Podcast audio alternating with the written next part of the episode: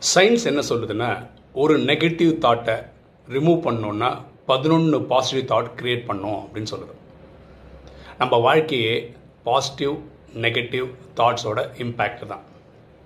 For example ஒருத்தர் ரொம்ப நாளாக உடம்பு சரியில்லைன்னு வச்சுக்கோங்களேன். அவர் என்ன பண்ணணும்னா ட்ரீட்மெண்ட் எடுத்துக்கணும். அது கூடவே நான் ஆரோக்கியமாக இருக்கேன் ஆரோக்கியமாக இருக்கணும்னு எண்ணங்களை கொடுத்துக்கிட்டே இருக்கணும்.